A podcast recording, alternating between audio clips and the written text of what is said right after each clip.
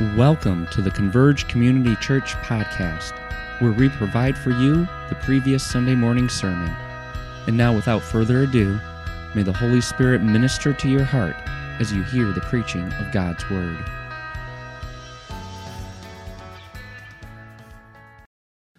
It is good to gather together like this as the church. It's, it's a joy to see you all here. Um, hopefully, you were here last week um, as we had we had 10 young people come up and share their testimony. Um, they were um, sharing about what god had done in their lives and how they came to a knowledge and faith in jesus. And the purpose of that was to then later go out and be baptized. And so uh, last sunday in the evening we went to warren dunes state park went to lake michigan and we baptized these 10 young people. Um, it was cold. It was, it, you know, it's like early August. You'd think that, you know, the sun would be out and you could wear shorts and a t shirt, but boy, it was, the water was very cold as well. Um, but it was also a joy. It was a joyous occasion to see young people not only commit their lives to Christ, through baptism, but also to see many come around them and support them. So there was just a ton of people that came, family members, but also the congregation that um, that was that came around them and applauded and encouraged and gave hugs, and it was just a joy. Um, and you know what? I, I, Justin kind of shared this. I was kind of surprised. In our bulletins or in our worship guides, it still has those uh, the list of names of those who were baptized, and he mentioned this to, to keep praying for them, uh, to keep, you know, if you see them, to encourage them, um, that they will continue in the Lord and, and to follow after Him, and that their lives may be lights in, the, in a dark world. You know, that is, that is our prayer. So this morning, so last week, baptism. This morning, we are getting back to the book of Matthew in our Matthew series. And I can't tell you how much I've been looking forward to this specific passage. And I it's because I believe this is, a, this is a big turning point in Matthew's narrative, specifically, specifically how Jesus interacts with his disciples and with the crowds we're going to see a little bit of a change here in how he interacts with his disciples and the crowds. And so let me remind you of um, why, why I think this is so important. It kind of comes back to the structure of Matthew. Matthew um, kind of breaks things down or is driven by five discourses. So there are five discourses or uh, preaching moments that Jesus has um, that kind of break up or structure the book of Matthew. And so the first discourse was the Sermon on the Mount. Right? That was that was 3 chapters long and it's Jesus preaching to the disciples and the crowds. And we spent a really long time working through that discourse. And then there's some uh, narrative that takes place. We see Jesus healing and doing miraculous works and keeps drawing crowds. And that's when we get the second discourse. And that's when Jesus sends out the 12 and he gives instructions to them and how this is going to look. And so that's the second discourse. It's, it's a whole chapter. And now we're in the third discourse. This is the central discourse. And I think uh, many New Testament authors and even Old Testament authors like to structure things in a way where the, the central, central pillar or the central thing that they're saying is the main idea, is the whole point of their instructions or narrative. And so I think Matthew's doing the same thing here. So we want to pay close attention to chapter 13. Chapter 13, this is what we're going through, is made up of parables. A parable is a symbolic or an allegorical story that illustrates deep spiritual truths. And this is the first time we see this come up in the Gospel of Matthew. And so, we kind of, as we're going through this and through this whole chapter, we want to ask the question why now? Why does Jesus start speaking in parables now? Why does Matthew write the gospel in such a way where this is where we start seeing these parables?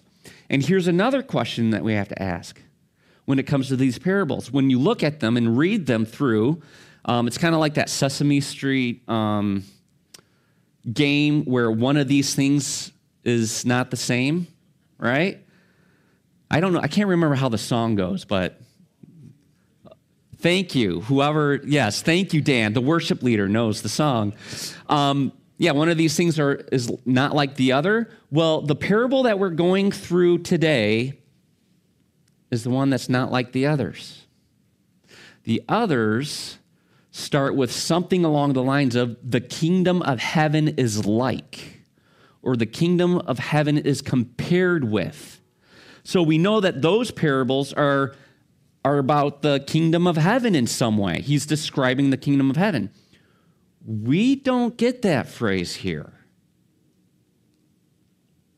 And I, and I think there's a reason.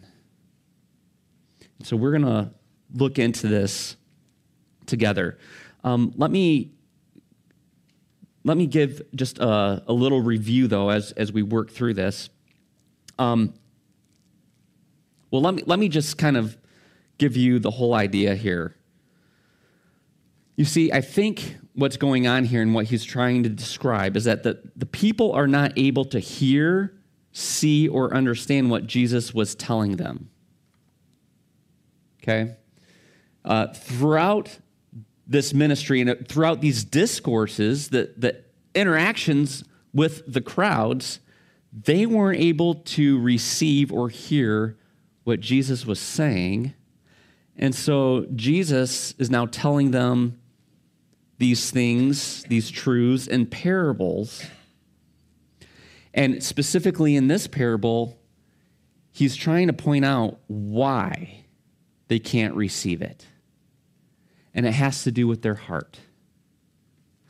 Throughout the whole gospel, Jesus continually gets to the heart. He keeps pointing to the heart.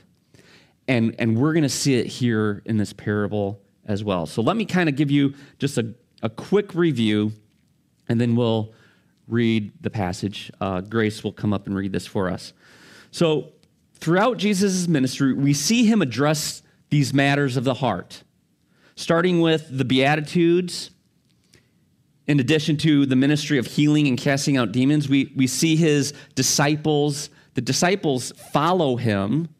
The crowds are amazed by him because of what he is doing and with these miracles. And the religious leaders oppose him. So we see these distinctions. Disciples follow, the crowds amazed, religious leaders opposed.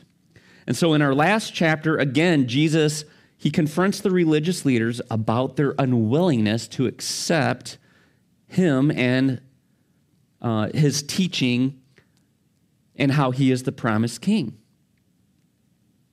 And he also, in uh, the previous chapter, distinguishes between the generation that will be condemned for their refusal to repent and also those who are considered in the family of God because they are uh, wanting to or desiring to follow his will. So there's these people who are resisting and rejecting or um, unwilling to repent, to turn. And he's calling them out. And he's making a distinction between them and those who are part of the family of God.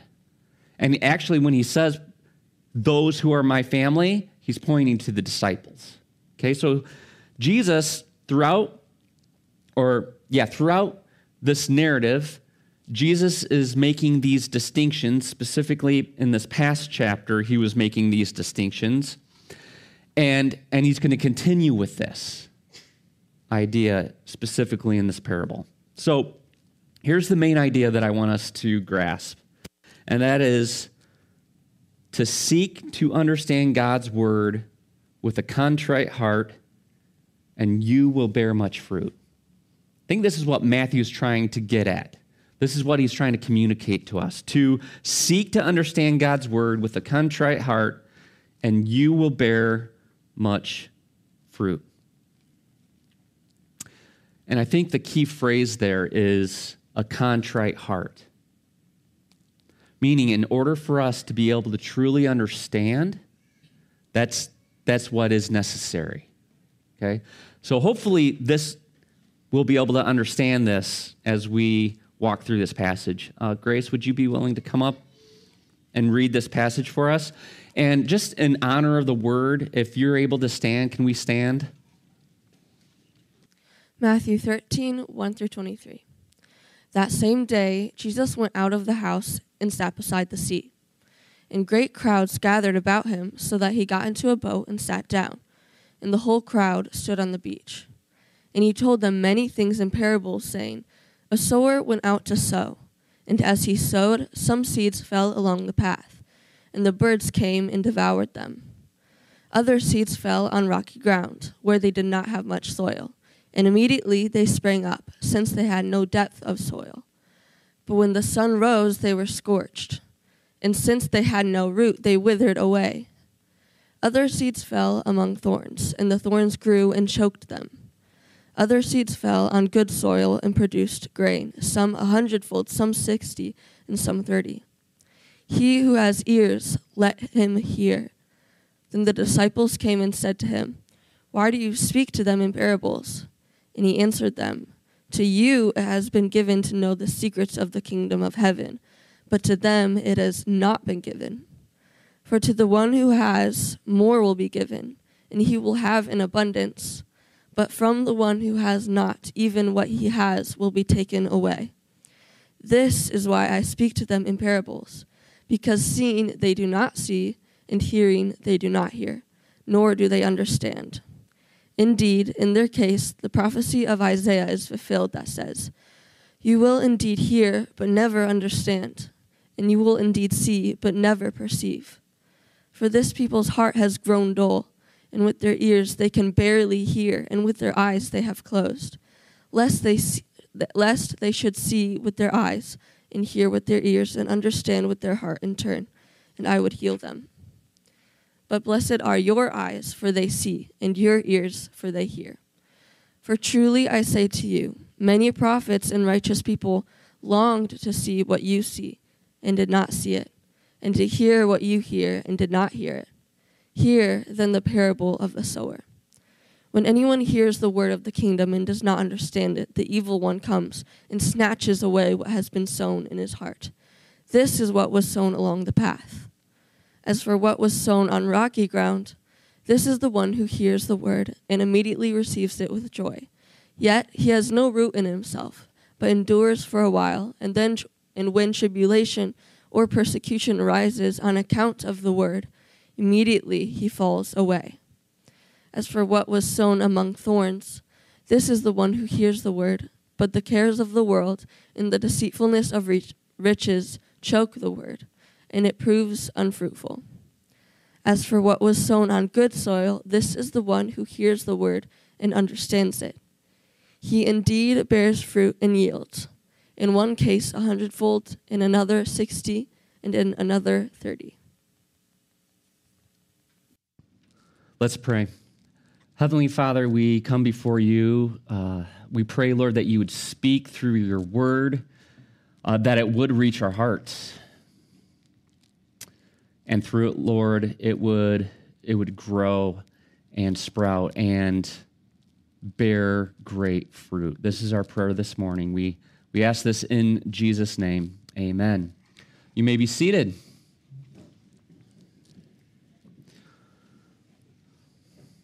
All right, so if you have your Bibles with you and are turned to chapter 13, um, you'll see a heading at the beginning of this chapter. And it probably says something along the lines of the parable of the sower. So these headings that we have in our Bibles, Um, they're not uh, inspired by God. Uh, these are headings that editors or publishers uh, put in to kind of help summarize the, the section for us so we kind of understand what the passage is about. And, and I think, um, I don't know if they really got this one on target. Uh, it's not necessarily a parable about the sower, uh, the sower. It's actually a parable about the four soils. That's what Jesus is focusing on in this parable. Four soils, and specifically, it's about the condition of these four soils. So there's the compacted soil or the soil that it's the path that's hardened.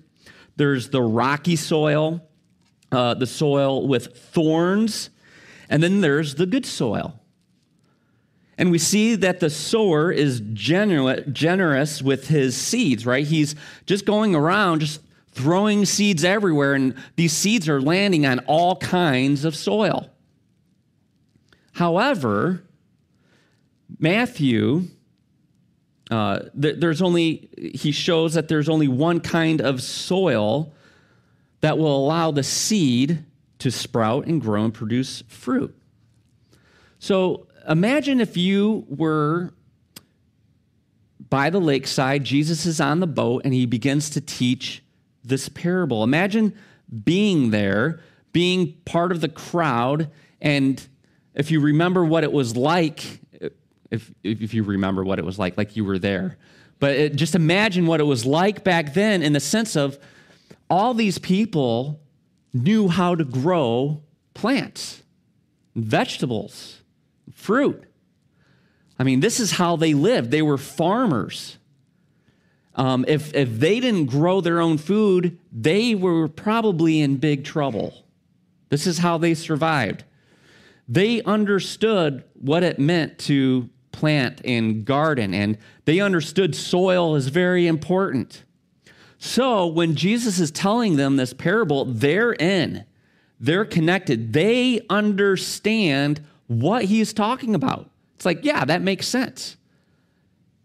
They understand it, they live it. But there's, there's a way in which they're not understanding. The way they understand the parable, but there's another way that they don't understand the parable. Um, I remember oh, back in college, I went to Moody Bible Institute. I studied Bible theology uh, when I was at Moody. And I remember coming back to visit family, and I was at my grandparents' house, and my grandfather, uh, a devout Catholic, had his Catholic Bible, and he's reading in his chair. And I come in, and I'm like, Oh, Grandpa, what are you reading? And he's like, Oh, well, I'm reading Matthew, the book of Matthew. And well, what, what is it about? Well, it's a parable. And he starts reading the parable to me. And then he looks at me and he goes, I don't know what this means. What do you think it means? And here I am, a, a Bible student, and I'm like, um, interesting, Grandpa. And so what I did was I go, let me see, let me see your Bible.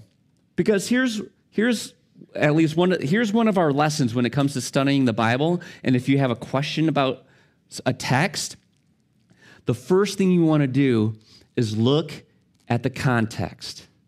Context is king when it comes to if you have questions about it. That's the first, very first place you want to look. So I grab the Bible and I'm reading before the parable. I'm like, maybe there's some hints or some clues. And then kind of reading afterwards, some hints and some clues. I'm like, ah.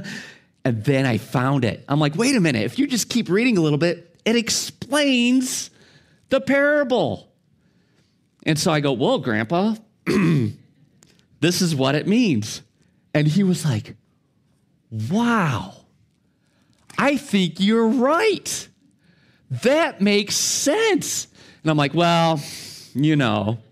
No, of course I had to actually confess, right? Like I couldn't be like, Well, you know, Uh, no, no, because I had to give the Bible back and I knew that he would keep reading and finally get to the explanation, right? So, but here's the thing uh, we have the Bible, we had the context, but once, if, we, if you read that passage or if you hear that story for the very first time, you have no clue what Jesus is talking about.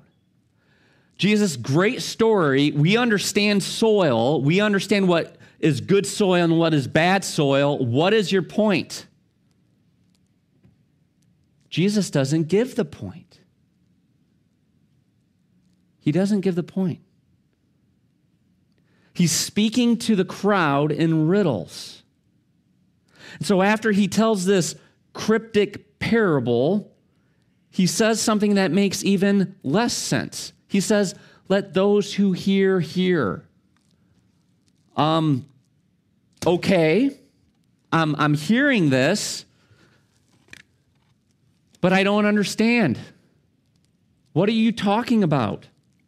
And we've heard Jesus make this statement before. He's calling for people to listen or understand what he's saying, or you can say it in this way how can they understand? Uh, um, it's, it's an understanding that is more than just being able to repeat what you've heard.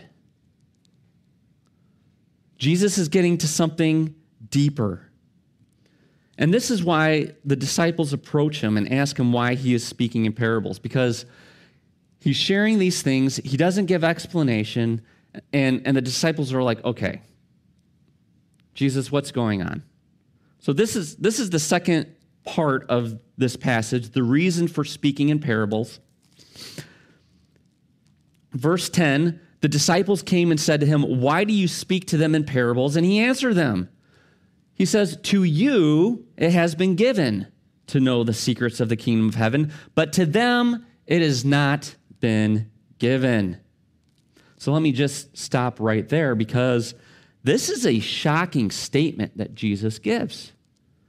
Jesus makes, makes a distinction between the, the disciples and the crowd. The disciples come up to him. Why are you speaking in parables? To you, disciples, this has been revealed. But to them, the crowds, no. You remember that it's the disciples. If you go back to previous chapters, specifically chapter 4, Jesus calls the disciples. And when they're called, they drop everything and they follow him. This is what takes place in chapter 4. They drop everything and they follow him. Then the text says that Jesus goes out preaching the gospel, which that's what he's been doing, but then it adds more to what he does. He starts to heal and he starts to cast out demons, and word spreads and crowds start to gather. Why are they gathering? Well, because they know a lot of people who need healing. They're like, wait a minute, there's somebody out there that's healing people?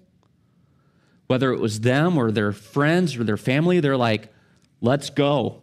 And so they started grabbing their sick and they started following Jesus. And so here's, here's something that's, I think, really important.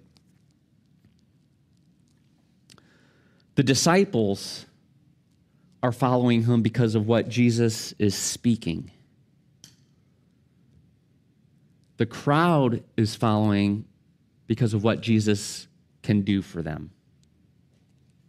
Think that there's a subtle difference here, and I think it's very telling. And here's the thing the disciples, these are people like fishermen, right? That's, they're not uh, edu- um, educated, well educated. They're not philosophers, they're not intellectuals, they're not wise. These are just fishermen and tax collectors. There's nothing special about them that's inherently in them where they hear the word of God and all of a sudden the light comes on or they start to follow. There's nothing special about them that that happens.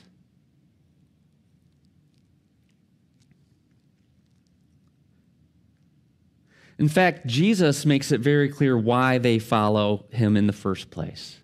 And this, we can go to John chapter 15. This is verses 15 through 16.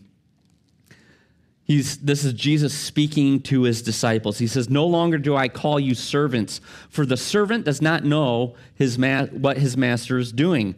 But I have called you friends, for all that I have heard from my Father, I have made known to you. Speaking to his disciples, what the Father has reveal- revealed to me, I am revealing to you.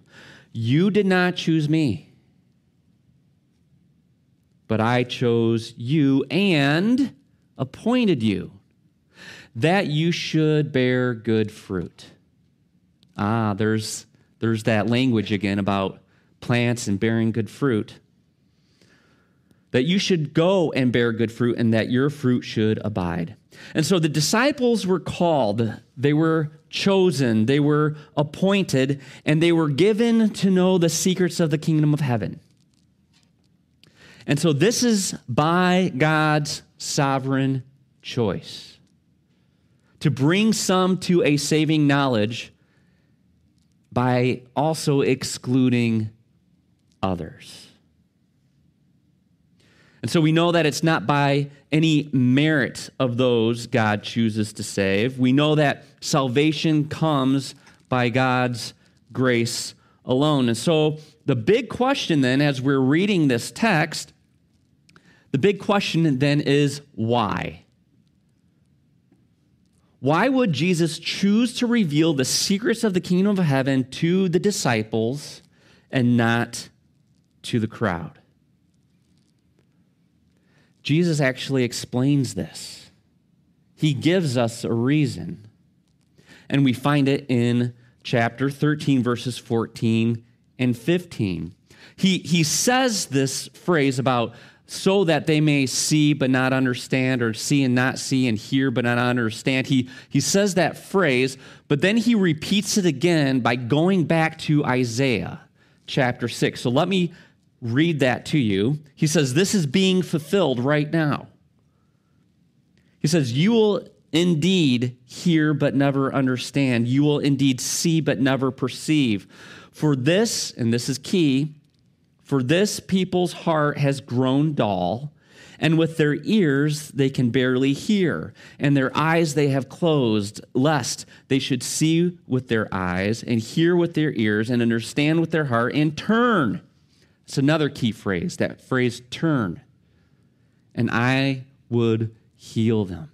Why is Jesus repeating or going back to the prophet, specifically Isaiah chapter 6? It's because Isaiah is facing the same, um, has this same experience. The same circumstances are taking place. So this is during the time of the kings. And you know, during the time of the kings, there were good kings, there were bad kings. There were, uh, throughout the kings, they started getting worse. There were less good ones and more bad ones. And basically, it's because they kept turning back to idolatry.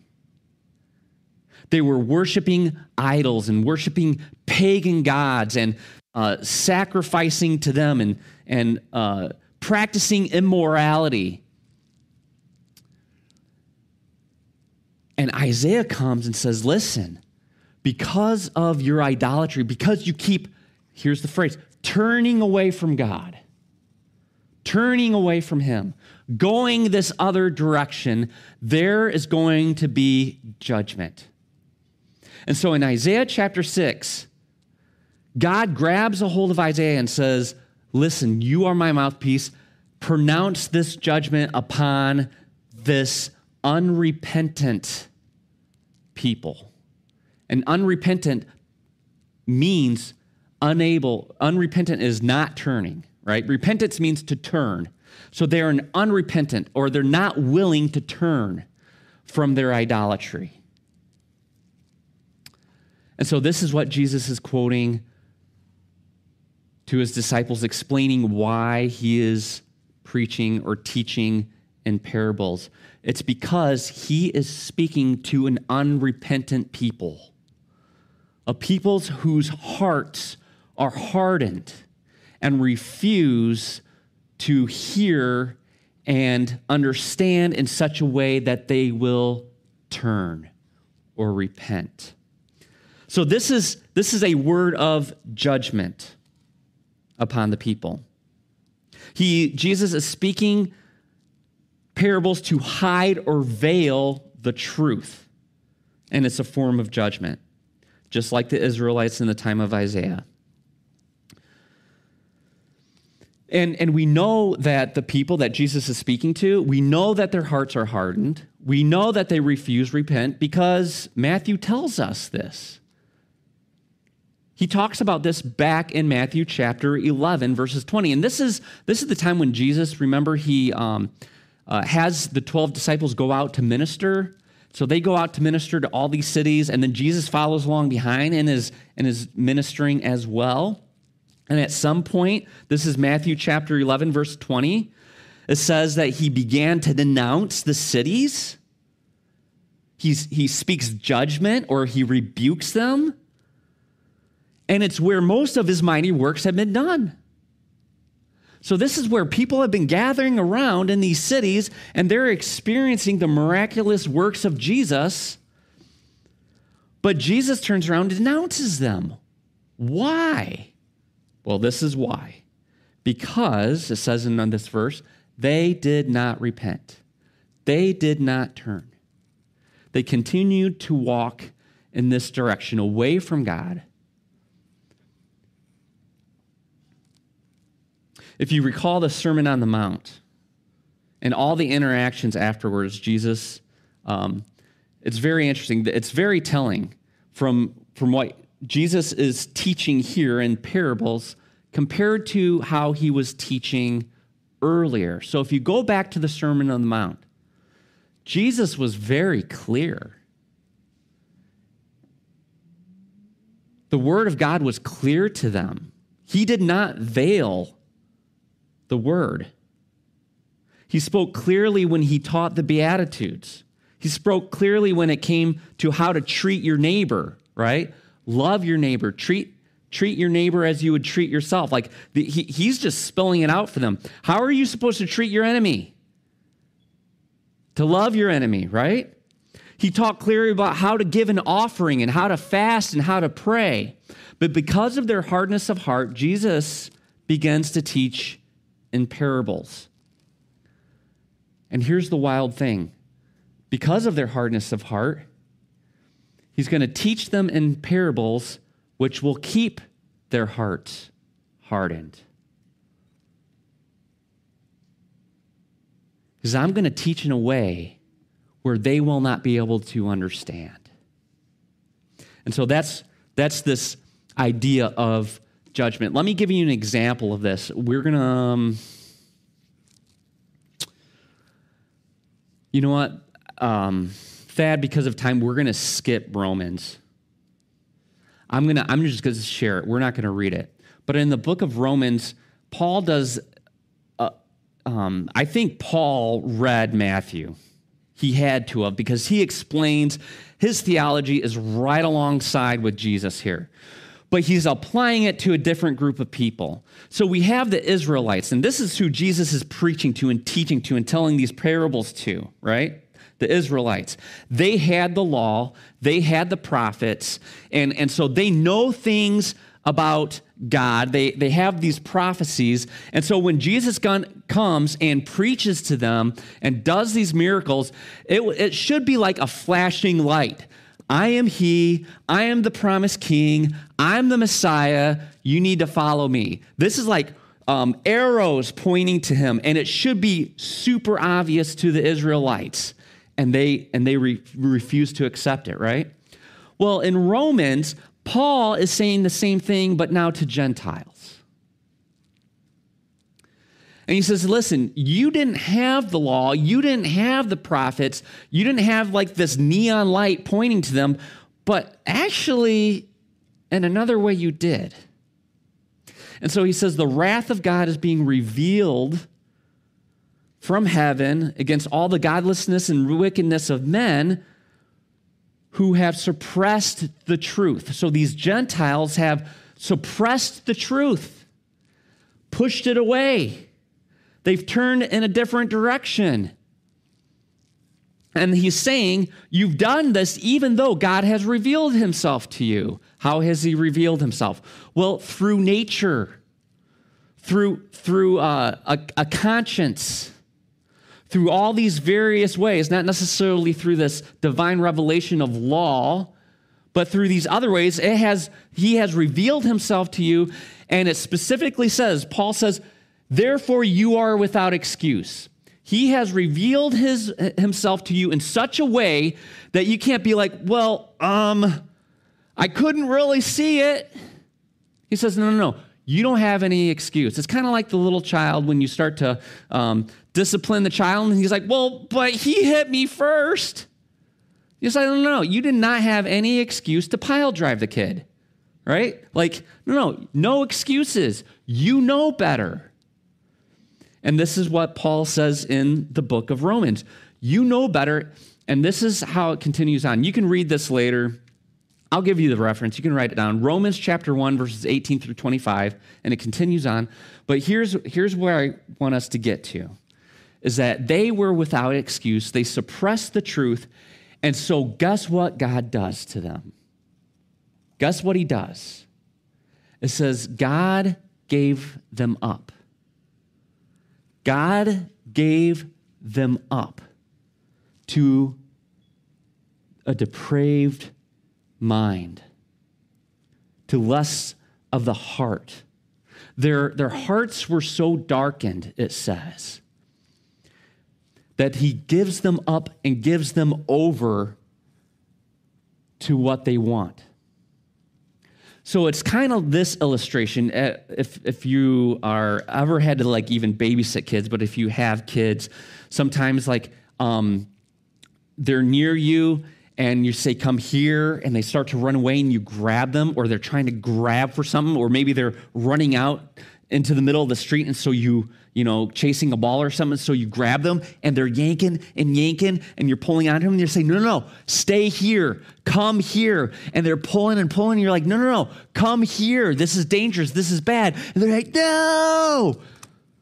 And they won't stop. Have you ever had that where you go, okay, and you let them go? And what happens? They fall, they hurt themselves, they start crying. Like, hey, you should have listened, right? In a similar way, I think this is what we see in the book of Matthew.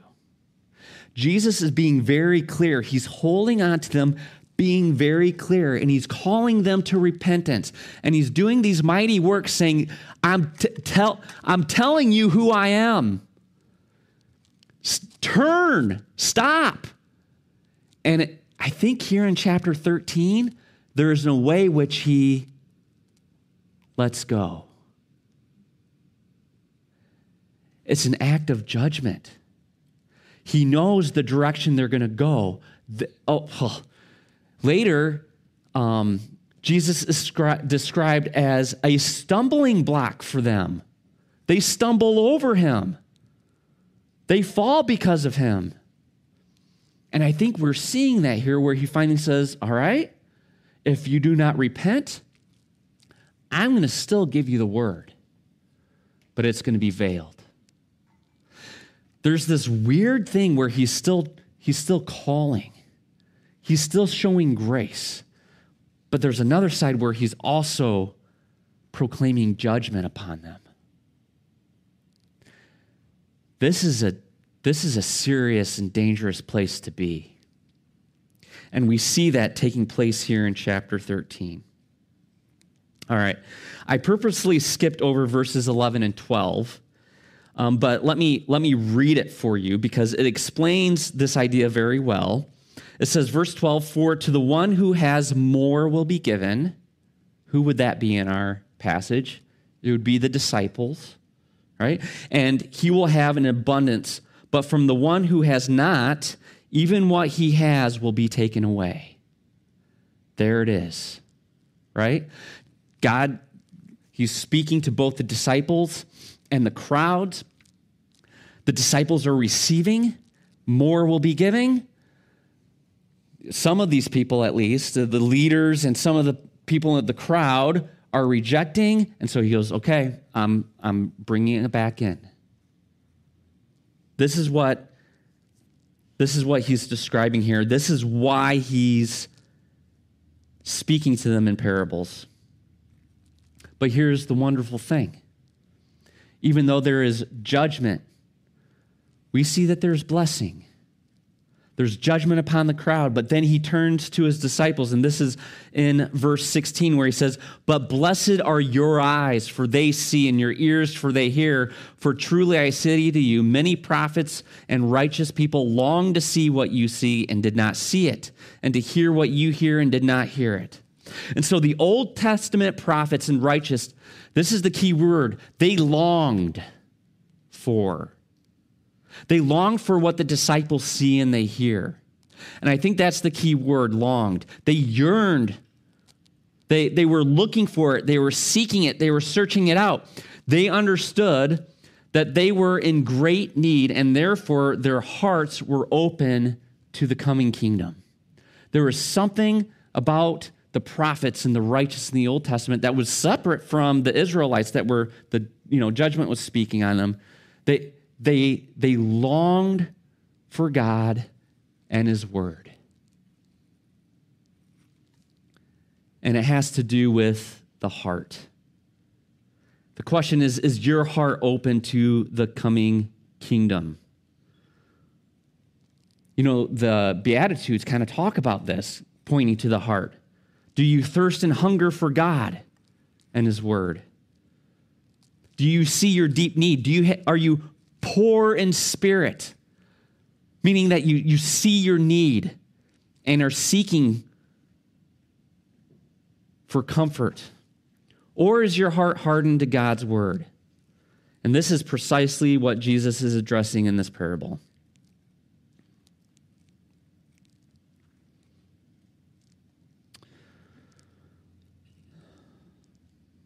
All right, so I'm going to skip a few things because of time, but we, we've heard the parable. We know why he is speaking in parables. And now we see Jesus explain or reveal the meaning to his disciples. Okay, so he's going to explain this for us. This is Matthew chapter 13, starting in verse 18. He says, Hear then the parable of the sower. When anyone hears the word of the kingdom and does not understand it, the evil one comes and snatches away what has been sown in his heart. This is what was sown along the path. And so I think this is an accurate picture of what we've been already looking at when it comes to the Pharisees and the scribes. Matthew's been showing us this interaction with Jesus and these religious leaders, and we see that their hearts were hardened. It's, it's like this dirt path, a hardened path where the, the truth could not penetrate their hearts. The truth was lost to them as if the evil one came by and just snatched it away, right? It, it went on deaf ears. It landed, boom, gone. And so in the book of Romans, it kind of describes this as well that they exchanged they exchanged the truth of God for a lie. Is another way of looking at it. And I think this is what Jesus is saying in this parable about the the hard path and and the birds coming, which is the evil one coming. I think this is very similar because the evil one is the father of all lies. So the evil one comes in, snatches the truth, and takes it away, but he kind of leaves something there. It's the lie. It's the lie. Believing the lie. And this is exactly what the evil one does. In chapter 12, when Jesus heals, and let me give you an example. When um, back in chapter 12, when Jesus heals a blind and mute man, the people the people see this and they actually start to kind of wonder wait a minute, could this be the Son of God that they're prophesying about? Could it? Maybe. What's going on here? They, they start to wonder how do the Pharisees respond? They're like, no, no. Yeah, he's got power. We can't we can't combat those miracles. There are miracles, but um, he's doing them by the power of Beelzebub. It's like, whoa. Talk about exchanging the truth for a lie. This is exactly what the Pharisees do. They reject the truth, they believe the lie, they even, they even teach or proclaim the lie. So, this is the picture of the seed that falls on the dirt path. The heart is so hardened that the truth just gets snatched away, and all that le- is left is lies. All right, so that's the dirt path. Now, verse 20, we read about the seed that falls on rocky ground. Verse 20, as for what was sown on rocky ground, this is the one who hears the word and immediately receives it with joy. Yet he has no root in himself, but endures for a while, and when, and this is key, when tribulation or persecution arises on account of the word, immediately he falls away. And so this is a warning that just because there are initial, what I would call affections, or desires, affections for Jesus and his gospel, it doesn't mean it will last. We can often get caught up in the moment and turn to religion and move in that direction for a time for wrong reasons. All right. Um, I'm going to is this confession time? This is when I was really young. This is when I, um, I, I don't even know if I was a, I wasn't a Christian at this time. I think I was like 13 or 14. But I, my mom made me go to church. And um, I was, uh, I think I was invited to, do you guys know who Carman is? He was a singer, songwriter. Oh, I, lo- I love how you, when you, when you acknowledge it, you're like, like it's all, because okay. Anyways, it's um, look it up sometime. It's like from the 80s. That's all you need to know. It's from the 80s. But anyways, I was this kid, and I mean, he filled this whole stadium, and um, of all these young people. And I was there. I wasn't a Christian. I'm like, this is kind of cheesy. Um, but there were some uh, attractive young ladies in front of me that were into it. And I'm kind of like, I could I could get into this too. This is this isn't bad. I could I could raise my hands to this too. Right? I could get into this. I could I could feel the flow. I could enjoy this music. I can get into this. Guess what? Motives were wrong. So it's very easy for us to to come with, you know, it's, it's easy to really get into the feelings and the emotions. I think that's, that's where it lies and, and move towards Jesus because of what Jesus even has he has done for us. So imagine back then being part of that crowd and you have a sick mother or father, family member or friend that has cancer or can't walk or can't see and and there and back then life was at stake because of it and you hear of this man that's healing and so you you bring your uh, sick friend to him and he gets healed it's like woo! I like this guy. Yeah. But it's for the wrong reasons. It's for what jesus could do for them the the, the physical healing. But here Here's the thing. Even though they were physically healed, they're still dead in their sins. They're still going to die. They still have to come before the king, their creator, and give an account. Jesus came not just to heal, he came to save souls from the wrath of God. And so, why are you going to Him? What are you putting your faith in? What is it that roots you Is it because of what God can do for you here on this earth, or is it because that He has saved you from your sin? All right, so that's, we went through the dirt path. We've talked about the, uh, the rock, uh, the rocky ground. Uh, let's get to um, the next one, which is the rocky, or which one is it? The thorns, that's it. Uh, seeds among thorns. This is verse 22.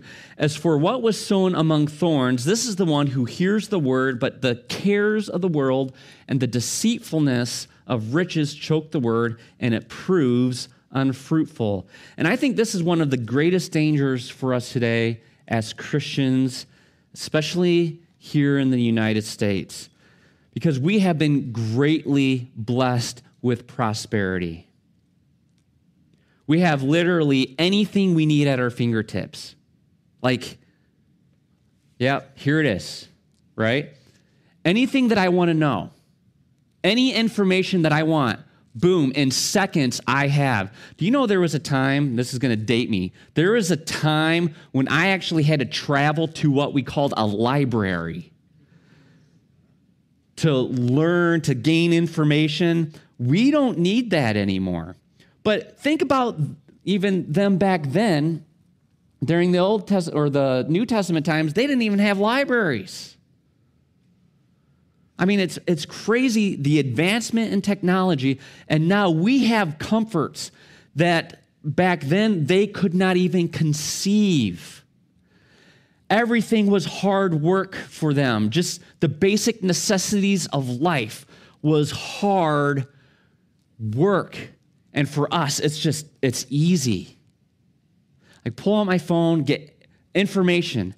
Anything that I want, I can go on Amazon, and in seconds, I can purchase it, and it comes to my door. I don't even have to go get it. Even when it comes to being satisfied, entertaining, finding joy or pleasure, right?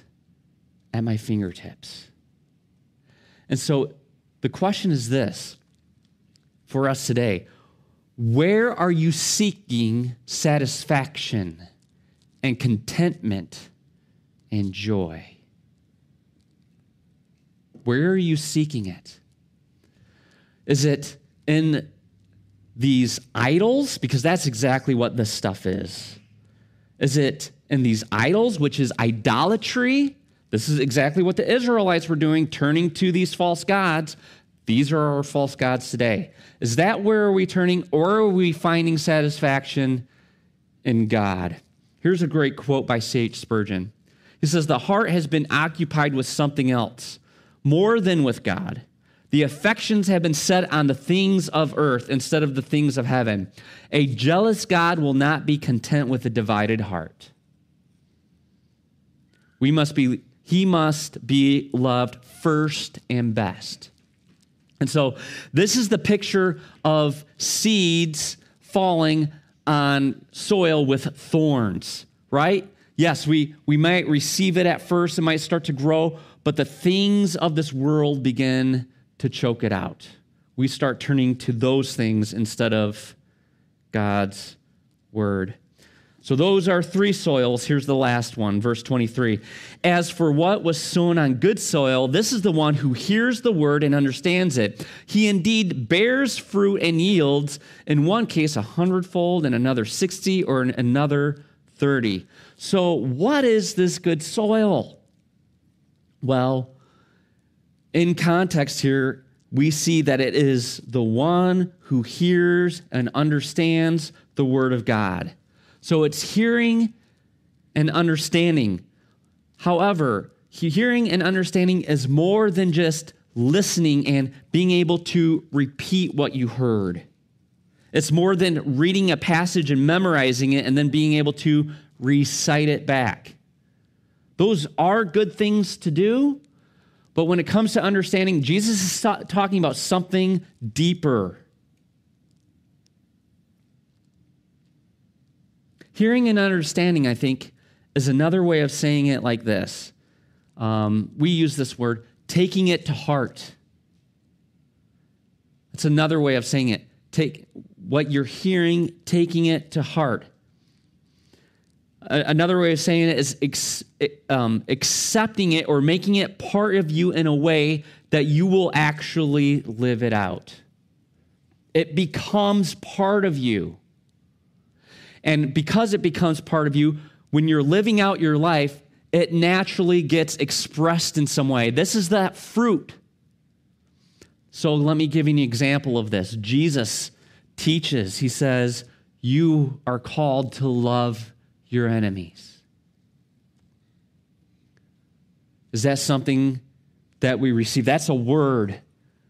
Is that something that we will receive, that we will understand? Is I can repeat it, I can say it, I know, I understand what he's talking about, but do I truly, truly understand it in such a way that when I see my enemy, when I see someone that speaks against me, or that is angry with me, or that has some kind of offense with me, or that's divided in some way, can I truly love them? And not just say, oh, I love you,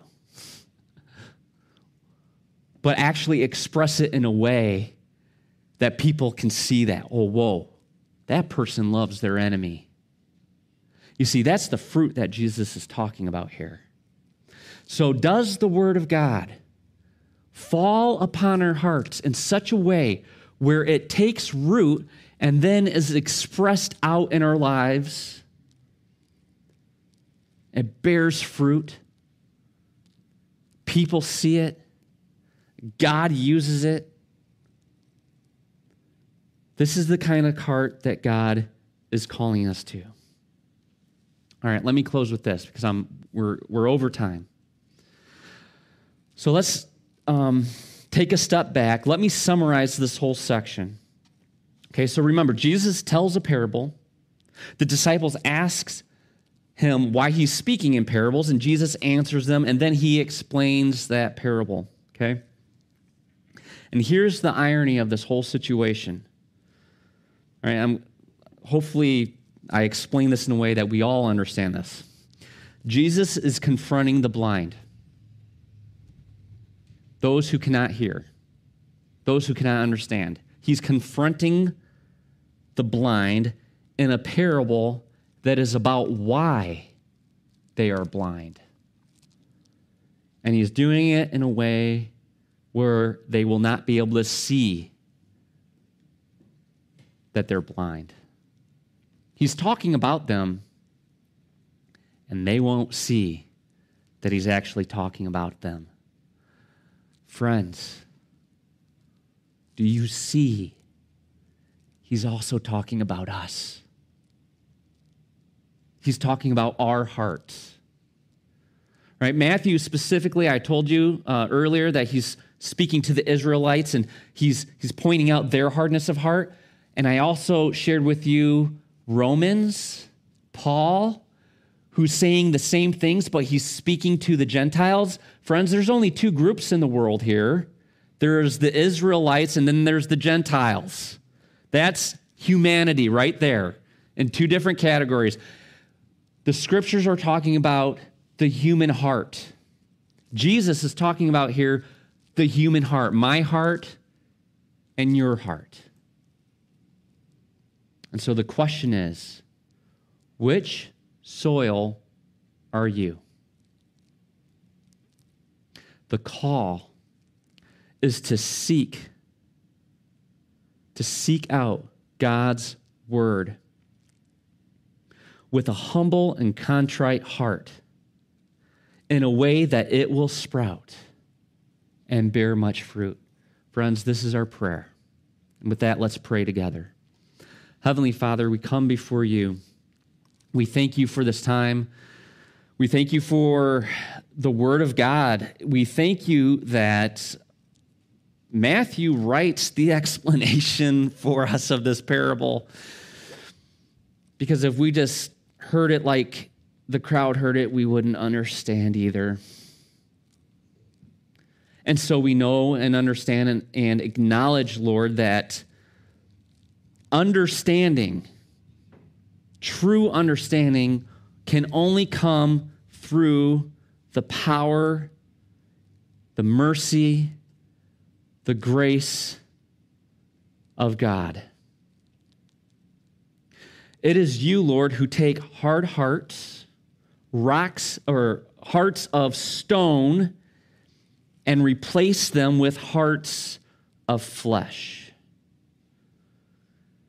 You, O Lord, are the one who can take soil that is rocky or hard or that is filled with thorns and till it and reshape it and reform it to make it good soil. Father, would you do that work within us? We pray. In Jesus' name, amen.